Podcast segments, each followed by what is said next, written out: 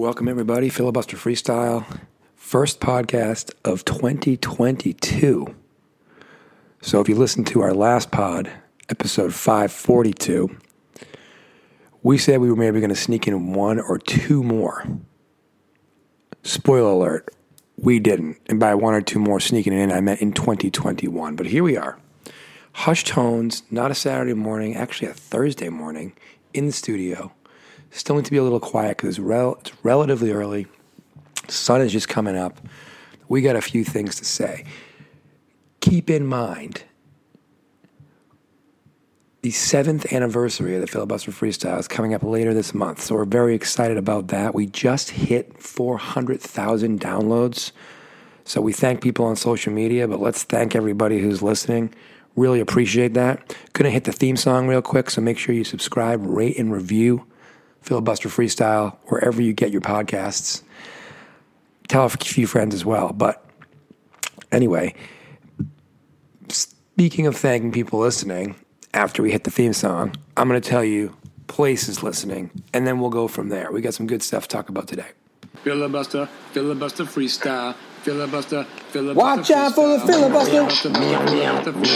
Filibuster, freestyle. Filibuster freestyle. It's the filibuster freestyle. Filibuster freestyle. All right, so places listening. Theme song is in the books. By the way, Happy New Year. Talking about the first podcast of 2022. Don't even think I said it. So anyway, I hope you're enjoying the first week here of 2022. Number one country listening, once again. It's been like over 2 years in a row. Really appreciate it. Vive la France, number one. United States, number two. Italy, UK, Germany tied for third. And kind of a light week for countries because, honestly, Canada and Pakistan round out the countries listening here in the last 7 days. It had been bigger before. I think we had shouted out Nairobi, Kenya as the number one city listening a couple weeks ago. Anyway, thank you to all these countries, all these places, this week and every week. And again, we'll go from there. Also, want to take a quick unofficial sponsor break back to the inside of the Dove Chocolate Secrets wrappers. So last week we were doing, or 2 weeks ago, whatever it was, 10 days ago, we were doing the dark chocolate version. I did find a couple of new slogans in the milk chocolate version, so we'll read a couple of those off for you as well. Some folks like that. Again, unofficial sponsor of the week being Dove Chocolate and the pithy, quasi-inspirational quotes that come on the inside of the wrappers when you open the individually wrapped candies. So, and I'll tell you what happened. So, obviously, ate the entire bag of the dark chocolate ones. And we happen to have a bag of the milk chocolate ones as well. Shout out to my parents for throwing in some stocking stuffers for myself and Cindy Harrington at Christmas. So, anyway, happened to open the milk chocolate bag second. And while some of the quotes are absolutely recycled from the dark chocolate bag, found a couple of new ones at least. So from Joanne G. in California, be the sculptor of your dreams. Tell you what, when I open up a candy bar and pop one in my mouth, that's the kind of extra motivation I need. Thank you, Joanne. And then, of course, the ubiquitous, you got this, from Alicia H. in Washington. Again, doesn't specify the state or the District of Columbia. Either way, we got this. And you know what? What the heck? I'm not here to rain on that parade. I appreciate what Dove's trying to do. Here's the thing.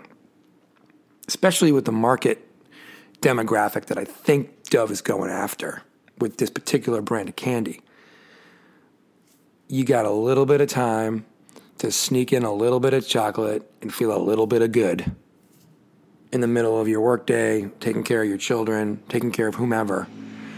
And yeah, maybe a little comment to try to appreciate it and get your mind right isn't such a bad thing. So I know I've been having a little fun with the bags of candy the last couple of weeks, but at the same time, you know what? I'm talking about it, and I don't believe I am the actual target demographic, except for big sucker for chocolate, especially dark chocolate. So at the end of the day, I am the target demographic, and I happen to be gaining some enrichment. So thank you very much, Dove, and to those people who wrote in. Even if you're not real and you're just made up names with quotes that Dove made up themselves, whatever. It's all good. It's all good, unofficial sponsor of the week. Let's turn to the sport of tennis. The Australian Open, Novak Djokovic banned from participating in the Australian Open, we think. So for those of you who don't know, Djokovic has been a pretty vehement anti-vaxxer since the beginning of the pandemic and since the beginning of the vaccines coming out. He's been rather mysterious about his vaccine status in the last 4 or 5 months.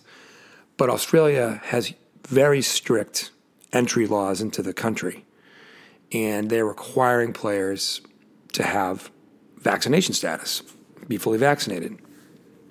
So today is Thursday. I believe as late as Tuesday of this week, January 4th, Djokovic had said that he had gotten a medical exemption from the Australian Open and the territory or state, if you will, I think of Victoria, which is where Melbourne is. So one of Australia's, I think, 7 or 8 states or provinces, territories, if you will.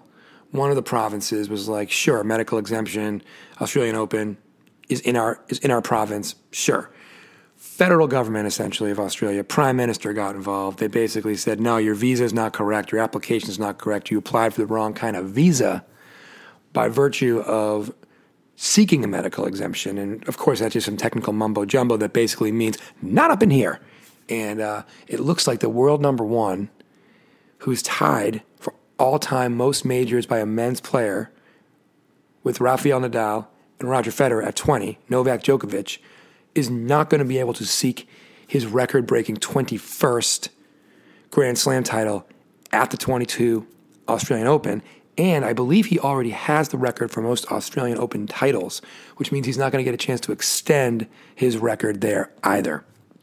Wild stuff that could have easily been avoided with a free vaccination. Also, for the conspiracy theory folks out there, this guy's 100 millionaire times over probably. Even if the vaccine made you sick, even if the vaccine was a microchip that isn't actually the cell phone that we all carry around that lets people follow us around all day, you've got a team of people who could help you through it, dude. So again, for a free vaccine, you're going to miss it. And I actually want to point out something interesting. Djokovic should already have at least 21 Grand Slams. He was going to win the 2020 U.S. Open. He got defaulted when he angrily hit a ball that struck an official in the throat. And I'm only laughing because it was the dumbest thing ever. It was dumb luck, but also he got kicked out of a tournament he was going to win. And then last year had trouble in the Olympics going for a Golden Slam and then didn't even finish the Grand Slam calendar deal at the U.S. Open. So he's basically blown the U.S. Open once out of frustration and petulance, and the second time and not getting it done. But this guy could easily have 21, 22 Grand Slams already.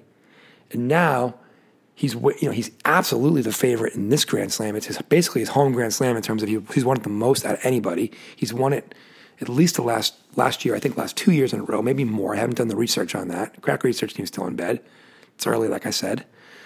And here you have Djokovic, the favorite, no Federer, no Nadal, the favorite to break the all-time Grand Slam men's record, and he didn't get his visa in order. And the best part is the provincial government and the Australian Open decided they were going to cave, and then the Australian people rightfully said, wait a minute, that's not fair. We don't care who you are. You have to follow our rules. And the federal government stepped in. So Djokovic wonders why he's not universally loved, despite his greatness, the way that Nadal and Federer are. There are many reasons. This just happens to be another one of said reasons. What else do we got? Give me 1 second, we'll find out. First of all, Book of Boba Fett's out, Star Wars vehicle. Boba Fett, unbelievably iconic Star Wars figure, had, I think, 4 lines in the first 3 original Star Wars movies. 4 lines in 3 movies, and I think 6 minutes or so of screen time or less, something crazy like that. And he became an iconic cult following type figure, and here we are 45 years later, and Boba Fett's finally got his own show, The Book of Boba Fett. Our buddy Jeremy Johnson happens to work on the crew on that show as a set dresser, and we'll talk to Jeremy about it soon, but it's good. First 2 episodes, really good. Check it out if you have Disney Plus. not one but two cousins of Jabba the Hutt show up in episode number 2. That gives you a sense of what we're dealing with here. Highly recommend. Check it out. Told you the Patriots weren't done. They have made the playoffs officially. One game left in the regular season here. See if they can keep the momentum going. Also, want to get Dan O'Brien on the pod even more now. I referenced this a week or two ago. Want to get Dan on the pod more now because the Philadelphia Eagles have very quietly put together a playoff season of their own, and they've made the playoffs. So we're going to get into that too at some point with our guy Dan O'Brien. What can I do to finish the show off? Oh, almost forgot. Glad I put some notes down. Netflix. The sensation of March 2020, Tiger King. There's been a couple of spin-off derivative documentary pieces from that, quote, now franchise. So there was kind of like a reboot, a second Tiger King, where they kind of updated things where they had been since the documentary ended. I have not watched that yet. But there's a 3-episode documentary series, limited series, on Doc Antle. Kevin Bhagavan, Doc Antle. I'm not going to ruin it for you. I want you to go watch it. To say this, you can, okay, Joe Exotic, the star of Tiger King, the protagonist / antagonist, main character of Tiger King, he comes off in many ways in what was an international sensation on Netflix 2 years ago in 2020. He comes off in a lot of ways, including very negatively. Let me just point it this way for you why you should watch the Doc Antle one. It actually makes you think Joe Exotic's a better person than you probably left Tiger King thinking he was. And it doesn't make him a good person magically or anything like that. And there's a lot of problems with Joe Exotic's treatment of people and animals, the laws, etc. But Doc Bhagavan, Doc Antle, first name Kevin, doesn't let people know that. He basically says, hold my beer. And in 3 episodes, what an absolute piece of human waste he appears to be by virtue of this 3-episode miniseries on Netflix. So check it out. We'll talk about it at some point soon. But Doc Antle, I think I had actually said to Andrew Patterson or somebody at the early part of the pandemic, they should do one on Doc Antle. Now that they have done one, I'm glad they did because I know he's such a piece of crap. But I wish they hadn't because he does not deserve to be in the limelight at all based on any of the things we learned in this. Anyway, quick one today, Filibuster Freestyle. But thanks for listening. As always, we really appreciate it. Hope you're doing well in the new year. And just remember, as we approach the January 6th date, in fact, we're here today. Wasn't sure I was going to talk about this. All I'm going to say is democracy is not a given. Democracy is not free. Democracy is not easy. We have to fight for it, and we are 365 days removed from an incredibly glaring example of exactly why you can't sit silently and let people take your democracy away, because they will try. And somebody else isn't going to do it. Everybody has to be willing to do it. More on that later maybe, but just on this anniversary of a date that will and should live in infamy, relative to the democracy, the actual democracy in this country, and the hopefulness that we can perpetuate it for another 250-plus years-ish. I know we're older than 250. Actually, we're approaching 250. My bad. We're getting close, though. Regardless, if you want another 2 centuries-plus of democracy, it is not a given. You got to fight for it. Filibuster Freestyle, thanks for listening. Subscribe, rate, and review wherever you get your podcasts. And we will see you very soon again here in 22. One more time, Happy New Year.